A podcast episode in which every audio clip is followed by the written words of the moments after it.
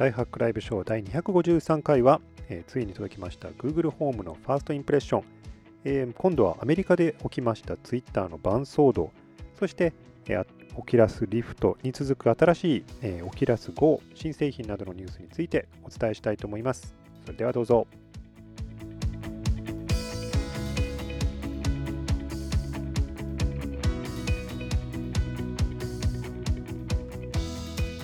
ライハックライブショー第253回ということで、ライハッキン JP の堀です。えー、っと、今週はですね、いきなり最初から、あの、ガジェットを紹介したいんですけれども、ついにやってきました。1年前に Google で発表になって、ついに日本にも上陸しました。Google ホームです。ね。思ったよりね、小さかった。中でも下、寸胴な、なんかこう、少し下が太ってる感じのね、デバイスになっていまして、えー自分の Google アカウントと、そしてスマートフォンとかとちゃんと連携しておけば、いろいろなタスクをしてくれるわけですけど、今これ電源が入ってませんからね？ちょっと電源入れてみましょうか。入った？入ってなさそう？あれ？電気切れた？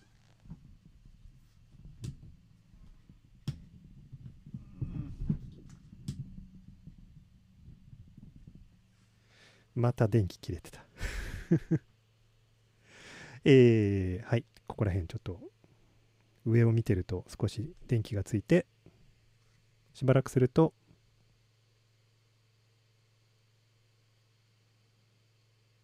結構かかるね。結構かかりますね。えースタートアップして、音が鳴るはずなんですけどね。起きました。はい。ということでね、えっと、音声でやるんですけれども、OK Google、今の時間は？時刻は22時1分です。まあ、こんなね、つまらないことのために使うことができます。でもね、いろんなことがまあできるわけでございまして、まあ、例えば計算させるときとかにも、OK Google、27たす53は？答えは80です。はい。あとは何かあるかな？えっ、と、OK Google。インターネットを中国語に翻訳すると、まあこんな感じですね。この翻訳はなかなかね、あの、えっと、使えるなと思ってて、なんかちょっと知らないこととかそういうのがあった時に、えっと、聞いたりなんかできる。だから逆にあの、えっと、英単語とかで、この英単語知りませんよっていう時に、発音も知らない時に、このスペルを綴りを言って、これって何って聞くような、そういう聞き方ができないので、あの、なんかもうちょっとね、あの、通り道があったりなんかするといいなと思うんですけども。あと、こいつと付き合う時には、あの、すいません、どうすればいいのか分かりませんっていう返事が山のように返ってくるので、あの、それと付き合う必要があります。まあ、例えば他に何かありますかね？OK, Google。明日の夜明けの時間は？今認識しませんでしたね。OK, Google。夜明けの時間は？夜明けは5時23分です。まあ、これは言えるんですけど、OK, Google。夜明けまで何時間？わかりません。という感じですね。あのーありとあらゆる人間の聞き方っていうの,、まあ、あのには単純な情報と演繹しなきゃいけないものがあってその1段階でも演繹しなきゃいけないものがあるともう途端にこいつはダメになってしまうわけですね。だから今人間がありとあらゆる情報にアクセスしたいわけですけどそのアクセスの仕方にはいろんな段階の演繹があるわけですよね。あの職場へのえっと、道順とか職場に何分かかるとかそういう聞き方もあるんですけど多分機械にはこの住所へは今ここから何分かかりますかっていう聞き方ならできるんですけど職場とかそういうコンテキストを与えて返事してもらうっていうところをやるまでには結構まだ、えー進歩の割合があるのかなと思いますだからね何か世の中の全ての疑問とか情報ってものに対してこの Google フォームを通して答えと結びつけるための何か仕組みが必要なんですね。で例えばつい先ほど我が家であのゴミの山を片付けてたんですけれども横浜市のゴミの片付け方みたいなことだったらすぐ検索できるんですけど例えば Google ホームに対してあの横浜市の傘の捨て方ってどうなってるって聞き方をすればそれあるはずなんですね FAQ として。だからそれをこの聞き方で答えにつないであげるようなそういうあの知識と,、えー、と我々の質問とちゃんとマッチさせて返事するような、えー、と仕組みがどうしても必要なのかなと思います。まあ、そういうね FAQ は山のようにあるわけでいちいち人間が検索してそしてあるいは人間が返事をしてるっていうのはものすごい時間の無駄ですからこの膨大な山を知識の山をインテリジェントにこう返事ができるような形で応答可能な形にしていく。これは多分次のインターネットの次の進歩になるんでしょうね。試しに聞いてみましょうか。OK Google 横浜市の傘の出し方は？あじゃあ。これじゃないよね。うん。うんそれはダメだよ。今のは聞き方が悪かった。OK Google 横浜市で傘をゴミにして出す場合の出し方は？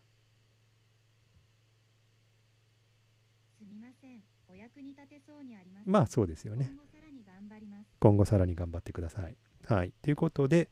えー Google ホームさん、まあ、声もいいのでね、今のところ付き合いきれてますけれども、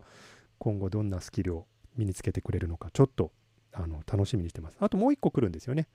あの小さいあのボールみたいなやつも来る予定なので、えーあれです。あの置き場所をちょっと考えてやりたいなと思います。すでにですね、これ Spotify にはくっついているので、音楽をかけてほしいとか、そういったことはすぐできますし、こいつ自身の音量をね、変えるのもね、音量を55%にしろとか、音量を30%にしろとか、結構、あの、口だけで、えーとスピーカーを変えられるのはなかなかいいと思います。この程度のね、大きさのスピーカーにしては音質はすごく良かったので、あの、スピーカーとしてはね、あの、えっ、と、満足してます。そこら辺にホイッと置いて音楽聴く分には結構いいんじゃないでしょうか。うん、もちろん専門的なスピーカーにはね、比較できませんけど、でも十分な音質を持ってたように思います。もう一つこの丸いのが来たらそちらともね、音声あの音質を比べてみたいと思います。そしたらこっちはね、あの今の方に持ってって、えーテレビのあの Chromecast か何かにつないでテレビを見るために、えーと Netflix を見るためにあの例えばややれたら面白いかなと。今度そうなったらね、子供試験が来るわけですよ。えー子供が、えー例えば新しいあのテレビ番組見せてちょうだいって言った時に最新のやつをちゃんと見せるかとかそういうところができるかをチェックしてみたいなと思います。はい。まあねいろんなことできないとはいえね未来ですよこれね。ほんと。こういう今までないものがね家に届くのは嬉しいですよね。はい。えー、嫌な話といい話どっちから先に行きましょうか？うん。えー、嫌な話からいきましょうか。またツイッターの話なんですけれども、えっ、と、ツイッターは今週もあのドッタンバッタンしておりまして、えーいろいろな問題が持ち上がっているんですけれども、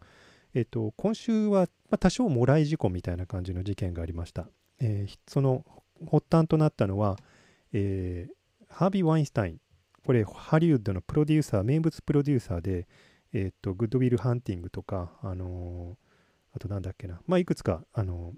ーあの非常に名画の、えプロデューサーとして本当に有名な人物なんですけど、彼が、まあ、長年にわたって女性に対してハラスメントを行っていたということが、え明るみに出まして、で、まあ、もう上に下への大騒ぎになったわけですね。これが、あの、一つ、あの、この騒ぎが一段と広まってる理由には結構政治的な問題がありまして、えっと、これまで、まあ、トランプさんですよね。ちょうど1年前にトランプさんが、えっと、テレビ番組に出演した際にマイクが入っていることを知らずにバスの上から、この登場する前のバスの上からですね、女性に対してこう非常にあの性的にハラスメントに近いこの女性蔑視の言葉を喋ってたのが録画されててですね録音されててそれが明るみに出たわけですね。でこの時ばっかりはもうもうトランプもおしまいだぐらいに言われてたんですけどそれでも当選したと。でこれで一種その共和党側ですよね。共和党側の人たちは女性を非常に蔑視してると。女性に対する権利の意識が薄いっていう風なのは非常にコンスタントに批判を受けてたんですけども今回問題となったこのハービー・ワインスタインさんはハリウッド側の人間です。でそして民主党に献金などをしたりしている、まああのーそちらリベラル側の方の世界では大物なわけですね。ということで、えートランプ陣営側ですねだから共和党側の人たちにとってはそれ見たことかみたいな感じでこうあのなんていうか吊るし上げる対象になってるわけですね。ほらお前らにだってこういう女性蔑視してるやついるじゃないかと。で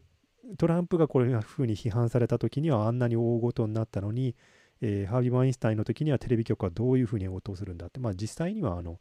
すごいあの問題視されてすごい特集されたんですけれどもそれでもねあの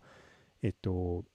これを政治的な問題としてえっと大ごとにしようとする流れがありましたまあそんな中であのーこのハービー・ワインスタインさん自身に対して、まあ、非常に強い、あのー批判的な、あのー声を上げた、えーと女優さんが、えーとローズ・マクゴワンさんですね。で非常に、あのこの事件が明るみになってから彼に対するこのプロデューサーに対する批判ですね。と同時に長年彼がこういう、あの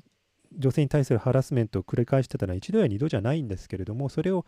あの業界として隠してたでしょうと。それを隠していて、それをここれまで長いことこういうふうにあのほったらかしにしてたのは業界の責任でもあるということを非常に鋭く、えー批判したあの女優さんがいまして、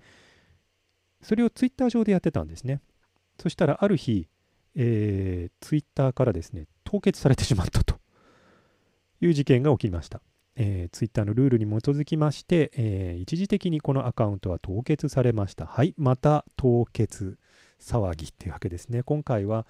さらにそのね、今まで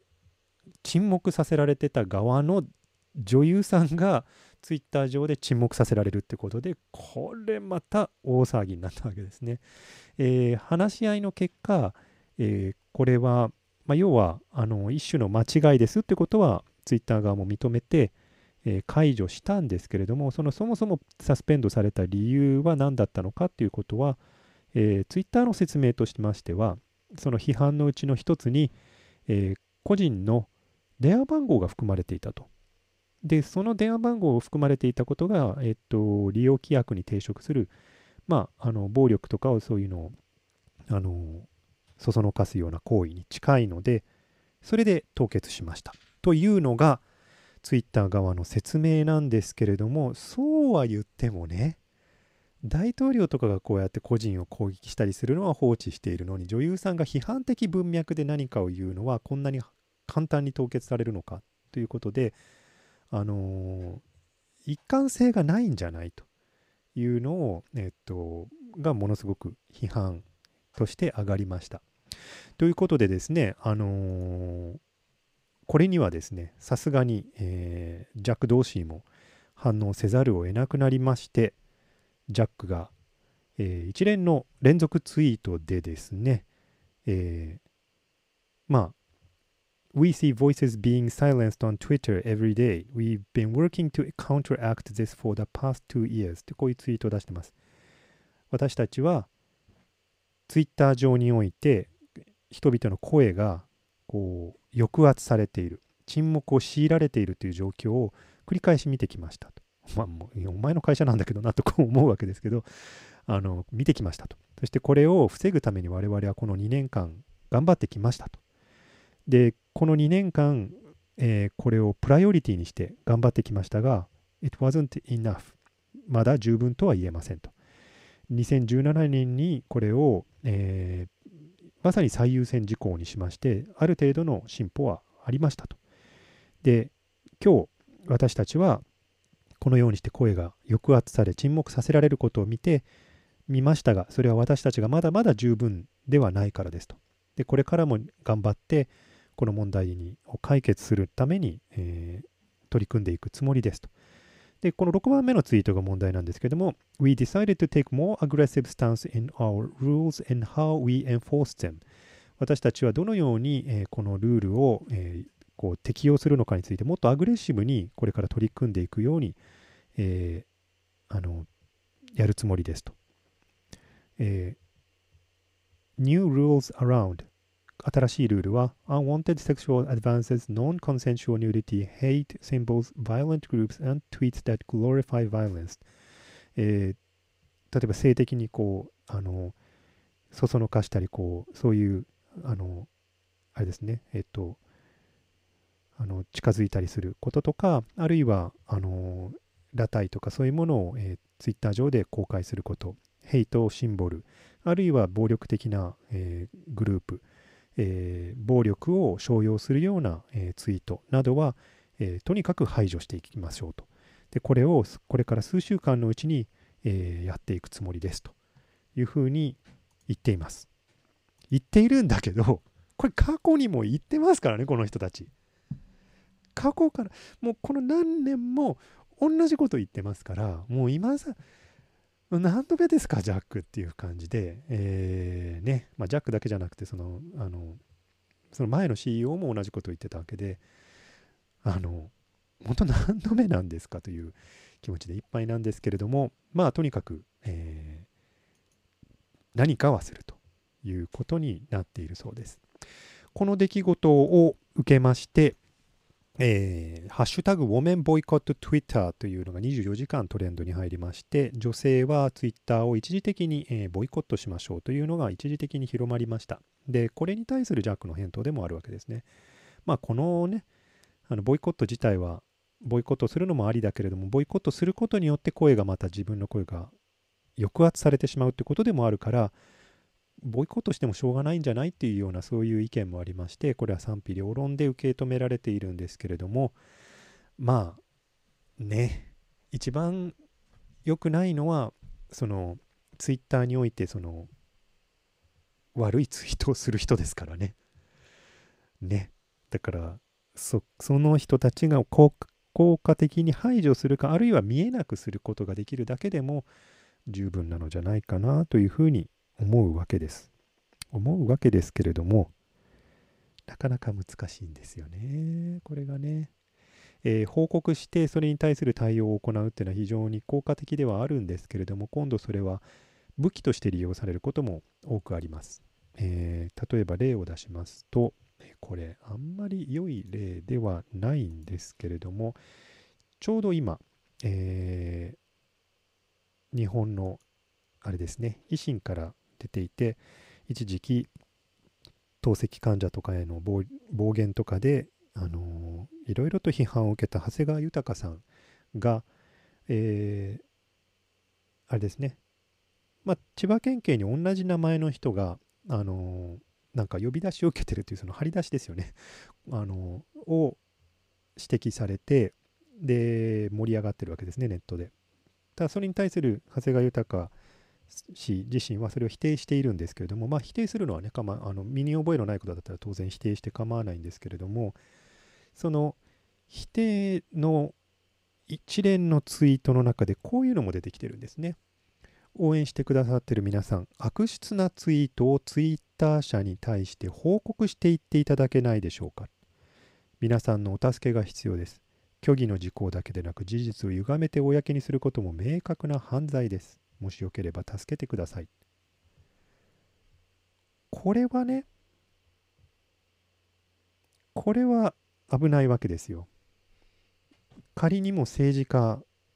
でありになろうとしている人で人の上に立とうとしている人が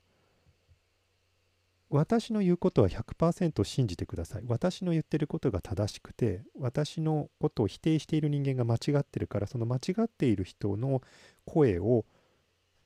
抑圧してください。その声が聞こえないようにツイッター社に報告してできればそいつのアカウントを凍結してくださいっていうふうにそそのかしてるわけですね。本来なら政治家を目指す人のであるからには事実無根でありますので私は身の潔白をちゃんとこのような形で晴らします。で悪魔の証明の場合には無実を証明できない場合にはあの少なくとも今のところこういう事実はありませんと否定させていただきますと言って、えっと、証拠がある人はもっと証拠をください。それに対して改めて応じますとこれが筋であって私に対して否定的なことを言っている人間の声を黙らせようっていうのは本来はいけないはずなんですけども、ツイッターの利用規約とか、その報告するシステムが、そのために悪用されようとしてるわけですね。でそれが当然だと思ってるわけですよ。この人から見たら虚偽だから虚偽なものは消さなきゃいけないわけですからでも意見の違いに基づいたものっていうのはあるわけですから意見の違いに基づいたものを、ね、排除するための目的であの報告していいのかこれは結構ボーダーラインですよね。例えば明らかな誹謗中傷とか中傷あの暴言とかそういったものはもちろんツイッターを安全に利用するためにはあってはいけないものなので報告するのはありだと思いますけどけどなんだろう。この場合には公益性もありますよね。政治家を目指している人間がに例えば後ろぐらい過去があったり犯罪を隠していたりするかもしれないなんてことがあった場合にはそれは公益性もあるわけなので一概にそれを否定していいわけでもない。でそのね一番てっぺんにあるのがトランプさんでいかにひどいことを言ってもニュースの価値があるから消さないってツイッター社自身が言ってるわけですからね。このボーダーライン本当に大変でこの長谷川さんのツイートに対してもできるだけ通報しましたとかあのー、ね皆さんこいつを違反通報しましょうとか意見の違う人間をまああのー、黙らせるためにツイッターの報告を利用するという光景が広がっていて地獄のようだなというふうに思うわけです。はい。フェイクニュースの話はもうここまで進歩してあの進んじゃったんですね。フェイクニュースは何かあの正しいニュースと正しくないニュースがあるっていう話だと思ってる人も大勢いると思うんですよね。ただもうすでに状況はもう一歩進みつつあってあの何をフェイクと言えばいいのかわからないつまりあらゆる情報は信頼できないあらゆるものはただのものの見方で正しいも悪いもあの決まものの見方の違いだっていう価値相対主義的なものがこう浸透しつつあるのでそうなると社会結構おしまいなんですよね。え君は地球が丸いと思ってるの？僕はあの平らだと思ってるよと。でそれはものの見方の違いだから君が丸いって言ってるのを僕はあの頭ごなしに否定するよとあのそういう人がいてもその人の権利だっていうのも一方ですけれどもなんだろうその情報なんてものは全て正しいは間違ってるものなんてのは存在しないその人次第によってあの良し悪しは決まってしまうだからあとは権力的な強さでそのねあのどれが通るかが決まってしまうなんてことが起こるといろいろと民主主義とかの根幹が揺らいでいくというそういうことでもあったりしますね。はいそんなところで最後の一発のこの情けないニュースをご紹介しますとツイッターからちょっと離れるんですけどあのポケモン GO を利用してロシアのまあ、インターネットにデマを、あの流している組織があったわけですけれどもその組織がポケモン GO を利用して、えー、アメリカ国内において、あのー、動乱を引き起こそうと画策していた。というニュースがあります。これね、非常に手の込んだことをやってるわけです。えっ、ー、と、何をしているかというとですね、あのー、2016年の7月ぐらいに、えー、このロシアのインターネットリサーチエージェンシーってこれね、なんかあの、本当の研究所みたいな名前になってますけれども、実はそうではなくて、ただプロパガンダを流すための組織です。ここのタンブラーページが、えー、一種のブラック・ライブズ・マター、えーと、黒人権利のあの運動が今もうここ数年アメリカでは高まってるんですけれども、えっと、このブラック・ライブズ・マターの、えー、運動の一環のように見せかけたページを作って、えー、警察の手によって、あのー、射殺された黒人たちの事件がいくつか続いたんですね。その人たちの死を抗議する意味をも含めて彼らが亡くなったその場所特にその黒人と白人との間のその緊張が高まっている地域にわざわざ行ってポケモンのそのトレーナー名を亡くなった人たちの名前に変えてポケモン GO をやりなやりましょう。で、この運動に参加してくれた人たちには Amazon のギフトカードもね、出すよって。さあ、こうやってみんなで運動を高めていこうっていう、一見その黒人の権利運動をあの推進しているようなページに見せかけてるんですけど、これを書いているのはロシアのこのエージェントなんですね。で、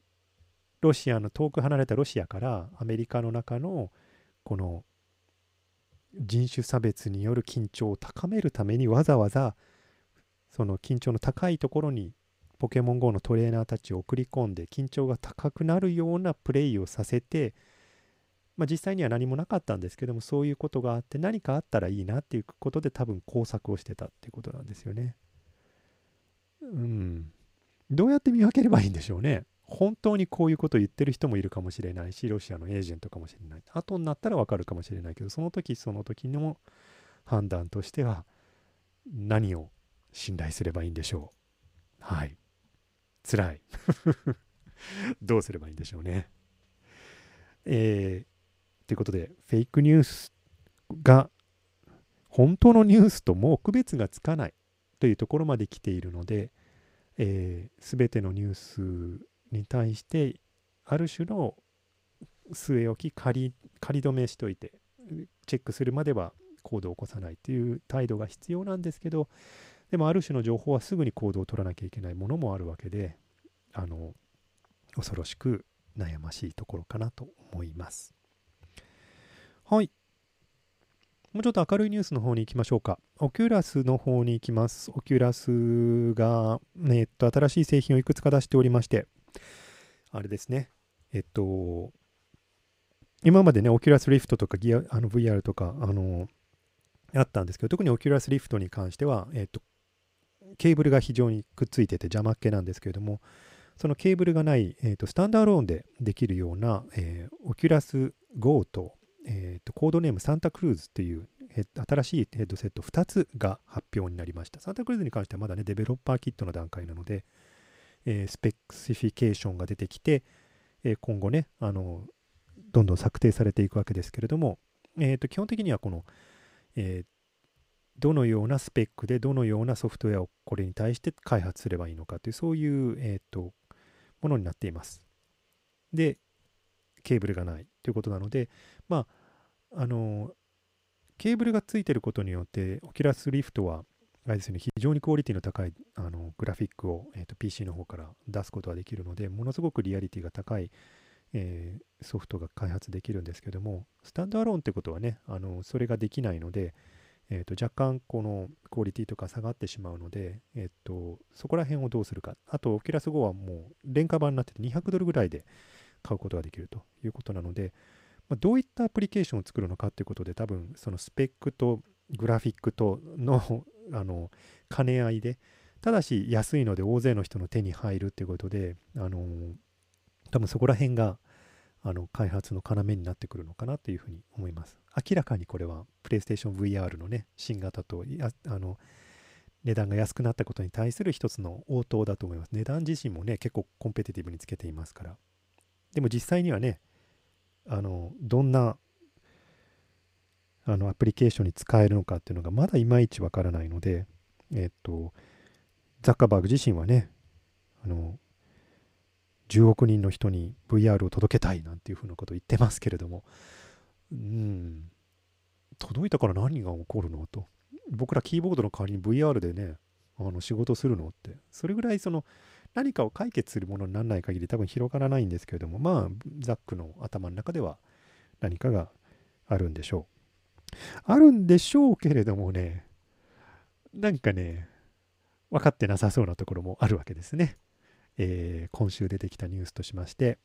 ザッカーバーグがさんが、えー、スタッフと共にですね、えー、ハリケーンによってもう本当に壊滅的な被害を受けているプエトリコプエトリコはあのアメリカの、えっと、まあ、領土ですね。州ではないんですけれども、領土で住んでいる人はもちろんアメリカ市民です。ただ、いろんな問題がありまして、このプエトリコの、えっと、経済状態はすごく悪いわけですね。このハリケーンが来る前から、まあ、膨大な借金を抱えていて、そして法的な関係、アメリカとの間の法的な関係もいろいろあることから、あのこの借金をどうやって返すのかといったことは非常に大きな問題になってて、一種目の上の単行部だったわけです。で、ハリケーンがやってきて、島の本当に75%ぐらいの人たちは電気がない状態で今も暮らしているんですけれども、あのこれをどのようにどこまであの復興させるかっていうのも頭の痛い問題なわけですね。えっと普通に考えると政府がどんどん入っていて、えっと電気が全部つながってライフラインが全部つながるまでやりたいわけですけどここは州ではないですしもともと借金だらけだったところなので、えっとここに対してそれだけ膨大なお金を払うことに対して難色を示している人もいるわけですね。でその難色を示している人の筆頭がまああのトランプなわけですよ。まだわざいまだに電気がない人がいるところで、えー、州兵はいつまでもいられないし、いつかは帰らなきゃいけないし、どれだけのお金を使って、えーと、ここを復興させるかは考えなきゃいけない。もともとプエトリコは大変借金だらけだったじゃないかと、ツイッターでわざわざ喋ってるわけですね、この段階で。その前のね、テキサスとかそこら辺のハービーとかで被害を受けたテキサスとかはね、まだまだあの復興作業をやっているのに、そちらについては何も言わないくせに、プエトリコに関しては同じアメリカ国民であるにもかかわらず、まあ、お前たちは別だよみたいな感じであの発言してるわけですね。で、まあ、あの、まあ、控えめに言って最低だと思うんですけれども、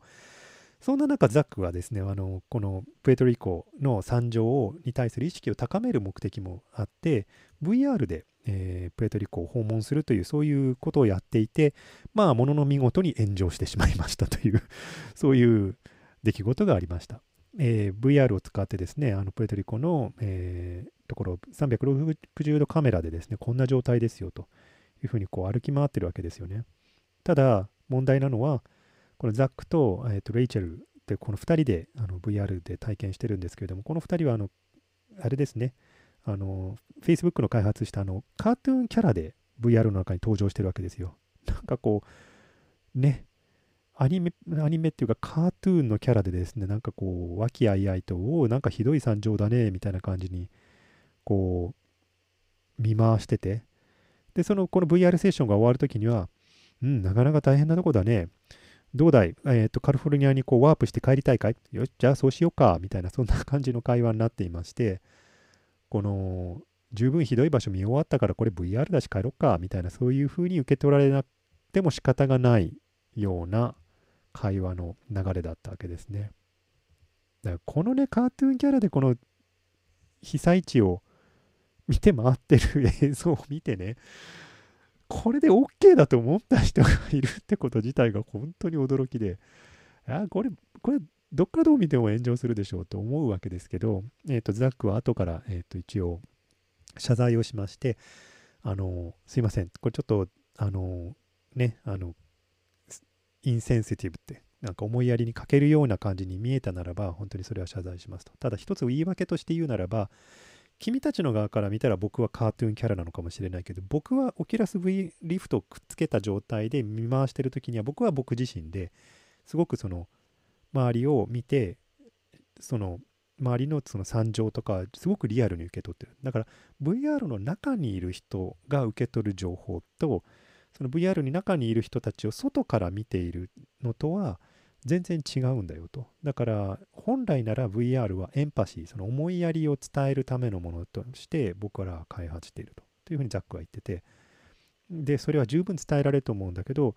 でも、その VR に入っている人を外から見た時にはそれは思ったほど伝わりはしないっていうことを僕はあの今日そこまで考えてなかったと。それについて初めて気がつかされたので、そこについては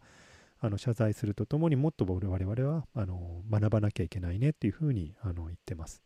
まあ悪気があったわけではないっていうのはよくわかるんですけどこれでよく通したなっていう気持ちもあるわけであのやっぱりなんかどっかねネジが外れてるんですよやっぱり。人間らしい何かがないんですけどあのうん。そこがザックなんだろうなという気もしなくもありません。はい。まあそんな中ですね、えー、アップルのティム・クックさんが、あのー、なんでアップルはこの手のものを出さないのっていうのに対して、あの報道に対して答えていまして、ティム・クックさんによれば、まあ、アップルにとって、そして業界全体で見てもそうですけど、あの、augmented reality、AR を作るための、あの、技術、そもそもその技術がまだ存在しないんだよと。まだ未来のものなんだよと。これを完璧な状態で出せるんじゃなければ、我々はやらないと。あのー、まだそこまでは、例えばこのね、ものすごく重いこのヘッドセットをつけなければできないようなものばっかりだからもうちょっと軽い薄いいつでもつけていたくなるような AR グラスとかを作るにはまだまだ技術が足りないということを言ってます。まあクックさんらしい言い方ですよね。あのスティーブ・ジョブスが亡くなって以来数年のティム・クックのあの経営ぶりを見ていると皆さんだんだん分かってきたかと思いますけどあのものすごくあの保守的なんですよね。えっとジョブスが割とそのイケイケどんどんなまあ会社があの状態からスタートしたからイケイケどんどんしかなかったんですけどもここまで大きくなったアップルをどう舵取りするかっていう時にすごく保守的なあの安全策をちゃんとこう固めながらいくタイプなので多少遅いね業界に対して遅いと言われようが正しいものをあのズドンとズドンと開発するそういうタイプの CEO ですのでまあこのあのねコメントはまあそうなのかなという気がします。はい。細かいニュースいくつか言っときましょうかついに Amazon から新しいオアシス Kindle オアシスが出てきましたけど、ついに10年経ってようやく防水の Kindle です。防水のデイチブックリーダーなんてのは今までいくつかありましたけれども、Kindle に関してはこれが初ということで、えー、オアシス。ようやくね、名前に似通あの、ふさわしい機能を備えたわけです。で、スクリーンもね、若干大きいわけで、えー、明るいし、スクリーンもいいわけで、さすがに買っておこうかなと思って今回は注文しました。えー、32GB Wi-Fi 3G はなしにしてキャンペーン付きでプライムに入っていると4000円のキャッシュバックがありますので、えー、まあ、それで3万2000円ぐらいかな。で、えー、とちょっと予約しておきました。今までね結構 iPad で十分だったんですけれどもやっぱりね iPad は他にもいろんなことができてしまうので誘惑多すぎるんですよね。なのでなんか本だけしか読めないような端末、しかも素早く動く端末が欲しかったので、で今までの Kindle 結構その画面の暗さとか反応のスピードの悪さがあんまりにも気になっていたので、オアシスどうなんでしょうね。ちょっとは良くなってくれてることを期待したいんですけども、スクリーンは今までの中で一番良さそうですので、あのー、見てみたいなと思います。まあこんな感じでね、あの、上に水を垂らしても大丈夫ですよみたいなプロモーションをやっています。11月中には届くのかなと思いますので、また届いたらご紹介したいと思います。あと、ガジェット筋で言いますと、あのー、ここ5、6、7年か。あありました。Windows フォンが、まあ、正式に終了あの終了っていうかその新機能の開発はなくメンテナンスモードになりますよってことが Windows の開発筋の方から明らかになりまして Windows フォンは未来だと思ってた界隈からがまあお通夜みたいな状態になっておりますねどうしてこうなったんでしょうブルジの記事では Windows フォンの歴史を振り返っていますが2010年10月はちょうど7年前だったんですね。Windows 7とかそこら辺とかを含めて、本来だったらね、あのー、スマートフォンから PC、タブレット全てを包括するような、あの、全部が一つの OS のもとに束ねられるっていう、こう、野心的な計画だったはずなんですけどね。若干やっぱ遅かったんでしょうね。あのスマートフォンの歴史って最初に iPhone が出てきてその iPhone あタッチパネルだっていうことでそのハードがまず最初に来てその後でアプリストアですね iPhone のえっとアプリストアがやってくることによってハードもすごいんだけどそのハードを後ろで動かしてる iOS がすごいんだっていうことで今度その頃に Android が来てますからスマートフォン上の OS の戦いにシフトしましたよね。でどっちの OS が強いんだというその Android vs.iOS みたいな世界観になってったわけですけどでそこがまたもう一周してハードウェアの戦いになってるわけですね今。Google が HTC から2000人ものエンジニアを引き抜いてもう今一旦はね水平で OS を提供して携帯はもう Android デバイスをみんなが作ってそしてアプリ OS プラットねエコシステムを作ることで iPhone を囲い込んで潰してしまえっていうはずだったのに iPhone は10年 ,10 年間耐え抜いたんですよね。でついにやっぱりそのあの Android を使ってる時のその体験をこうちゃんとあのメンテナンスできないそのちゃんとした experience を提供できないので、まあ、ピクセルみたいな Google が作るレファレンス的なあのスマートフォンっていうのを本当垂直統合的に作っていくという流れにまた戻ってきてると。ということでハードから OS、OS からハードへっていうまた戻ったわけですけど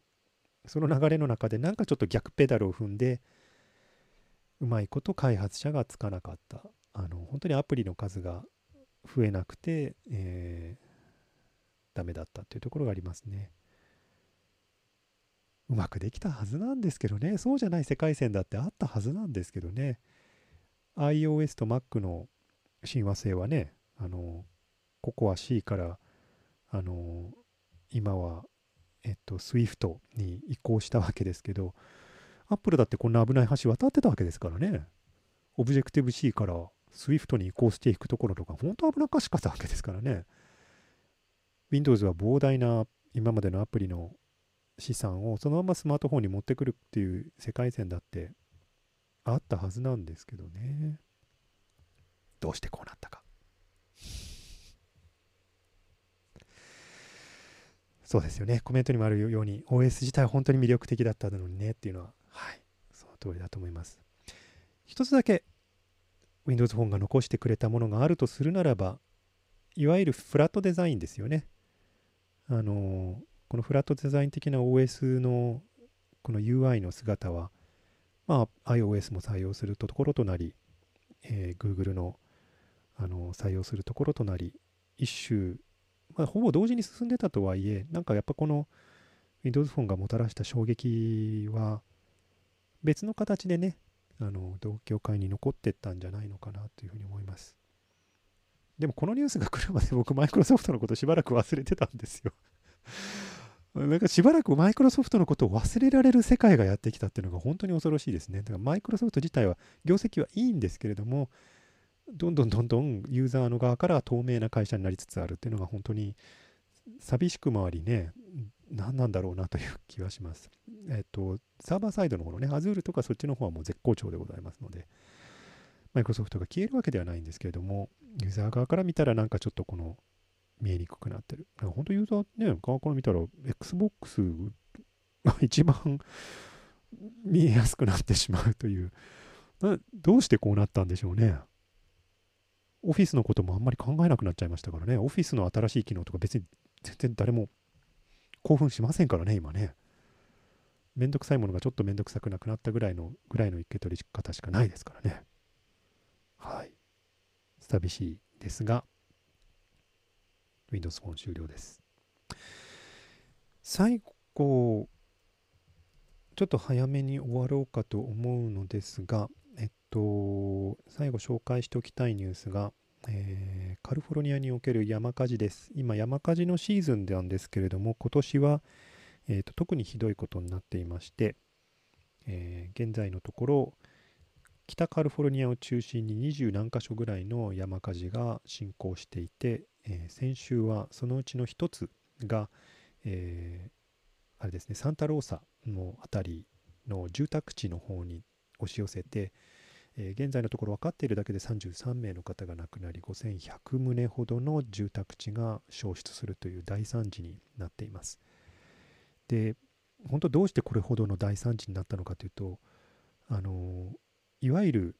ネバダ州の方からあのこの時期って非常にね熱せられた砂漠の方から押し出されてくるあのディアブロっていう季節風があるんですけれどもこのディアブロがもう本当にものすごいスピードであの海に向かって乾燥した風を吹き抜けるわけですけれども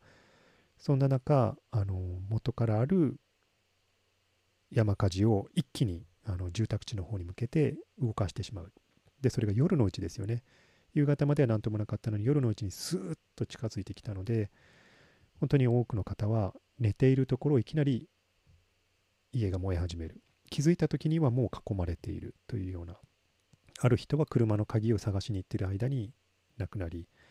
ある人は他の人を探しているうちに亡くなりということで、あのー大変なことになってます。でこれね温暖化と関係あるんですかっていう質問を何箇所かで受けたのでちょっとこんなことねしててもしょうがないなと思ってあのミディアムで新しい publication 作りました。前からね放置してたブログがあったんですけどもうミディアムにした方がいいと思ってですねもうちょっとこう一念発起してですねミディアムにあの publication 作りました。でこういう小ネタをですねあのささささっと書いて送っていこうかと思います。今回に関しましてはあのカリフォルニアのこの山火事に関してはここ5年間もうすでにあの干ばつが続いてました。ずっと雨が降らない状態で非常に乾燥してたんですね。で去年の冬にようやく雨と雪がやってきました。これがあの実は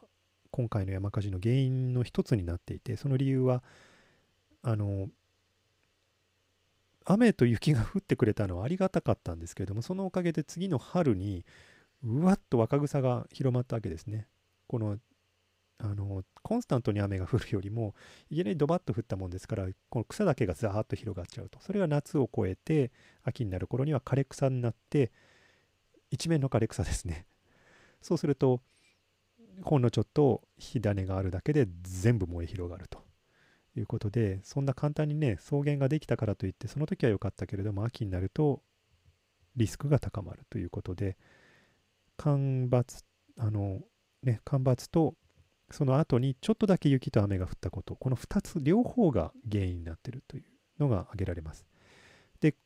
さらに悪いことに先ほど申し上げた季節風が今年は非常に強いっていうのもあります。ただ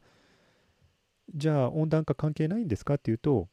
こうした条件が揃うパターンが近年増え続けているっていうのは事実で例えば先ほどのその、えっと、季節風の強い草が燃えやすい期間っていうのをこう定義できるんですけどその燃えやすい期間はもう本当ここあの10年で4日間とかそんな勢いでこう少しずつ少しずつこう広まってるんですね。特に夏の方に向かってこの燃えやすい期間がどんどんどんどん侵食してますので全体で見た山火事になりやすい期間は長くなってます。そそうすると燃えるリスクの高い期間が長くなればな長くなるほど何らかのきっかけで大惨事が起きる可能性が高まるわけで組み合わせですね本当にあの乾燥しやすくなるし季節が強くなりやすくなってるしあのということで、えー山火事のリスクが高まるような気象パターンが温暖化によってきっと生み出されているってことはまあほぼあの学者の間ではあのまあほぼほぼあの意見は一致は見ています。まあ温暖化が一旦だろうねと。他のものに比べるとちょっと角度が下がるんですけどでもまあまずそう言っても問題はないでしょうというところまでは皆さんえっと確信を持ち始めているところです。なのでしばらくはまだねあのこの週末ぐらいはまだ季節が強いらしくて来週にかけてある程度沈下できればいいんですけども何せものすごい広い領域ですからねあと今回住宅地の辺りが燃えてしまった理由の一つにもともとこの辺りは定期的に山火事によって燃えてた場所がその後ここ2 3 0年で人間が入っていった場所でもあるっていうのが一つの原因だそうです。要は自然な状態であればね定期的に燃えるんですよ。定期的に山火事がやってきて燃えて、そして木ができて、そしてまた定期的に燃えてって、こういうのを繰り返してるサイクルの場所なんですけど、そこにあるところで人間がスッと入ってってやってくると、周辺のところはね、定期的に燃えてる地域ですから、あの山火事がやってきて、あの住宅地が襲われるリスクがもともと高い場所であると。いうのはあるそうです。なので、そういうことも含めてね、住宅計画とかは立てないと、えっと、建てるのはいいけれども、例えば、その周辺の領域から火災がやってきた場合の、あの、コンテインメントですね、要は、あの、火災をとにかく人に近づけないための方策みたいなものをあらかじめ考えとかなきゃいけなかったのかなと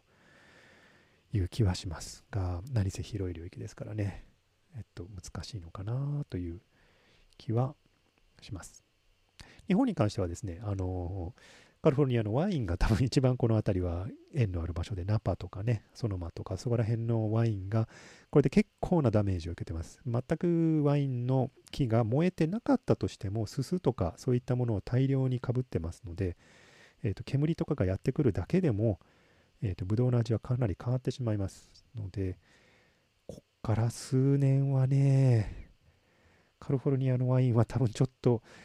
変な味になるんじゃないのかなっていうふうに言われてます。相当ね、あの選ばないとね。まあ、ちょっと面白いでしょうから、ちょっとその何年間にかけて比べてみてもいいかもしれませんね。あの飲んで支援ということで。いくつかね、あの有名どころのワイナリーもベニアルも、えーと、消失してしまったみたいですので、もうワインのね、木は消失したらもう数十年、その場同じ場所には作れませんし、そもそも焼けてしまったね、テロワールをまた元に戻せるのかっていう問題ですよね。はあ、頭の痛いことです。えー、世界的なトレンドとしてもあのフランスやカリフォルニアのワインから、えー、っと一番美味しいところはもうすでに南米の方に移っててさらにですねもうちょっと別の場所に移りつつあるという噂もあるぐらいでしてワインの世界もあのー、どんどん変わってるのかなということもあるのでまあとりあえずはね飲んであげたいなと思います。カリフォルニア近くにいる友人も何人かいらっしゃいますので、本当に北の方に行くときには安全に、あのあと、南の方までこの辺りの、えっと、燃えた後の、えー、すすを含む PM2.5 とかの結構あの有害物質は流れ込んできていますので、えー、と結構気をつけて毎日を過ごされるようにぜひお願いいたします。はい、ということで今週はこれまでにしたいと思います。えー、まだ告知することないよね。あの、ちょっともう一回、あれですよ、チェックしに行ってみますよ。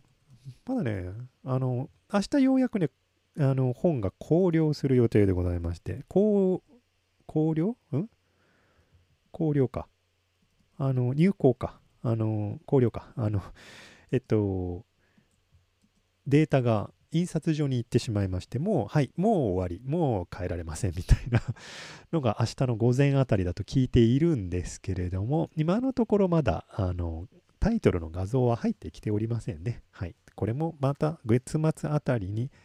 入るんじゃないかなと思いますが、引き続き予約中でございますので、もしよろしければ、えー、と予約していただければと思います。ライフハック大全に人生と仕事を変える250小さな習慣250ということで、えー、そろそろあれですね。あの PR とかのブログ記事も書いていこうかな。書いていかないと ランキングすんごいことになってるな。2万5000一時期あの300位ぐらいまで上がってたんですけどね。最初書いた時には。でもあのはい書かないと下がってしまいますので そろそろちょっと PR したいなと思います。はい。ライハックライブショー、毎週日曜日夜10時からこのような生放送でやっておりますが、その後、えー、先週からようやく、えー、ともう一回更新し始められたんですけれども、YouTube の方に編集版が上がりますのと、Podbeans の方に音声版が上がりますので、えー、そちらの方も、もし時間がない方はぜひこちらの方もご覧ください。ということでまた来週お目にかかります。それではまた。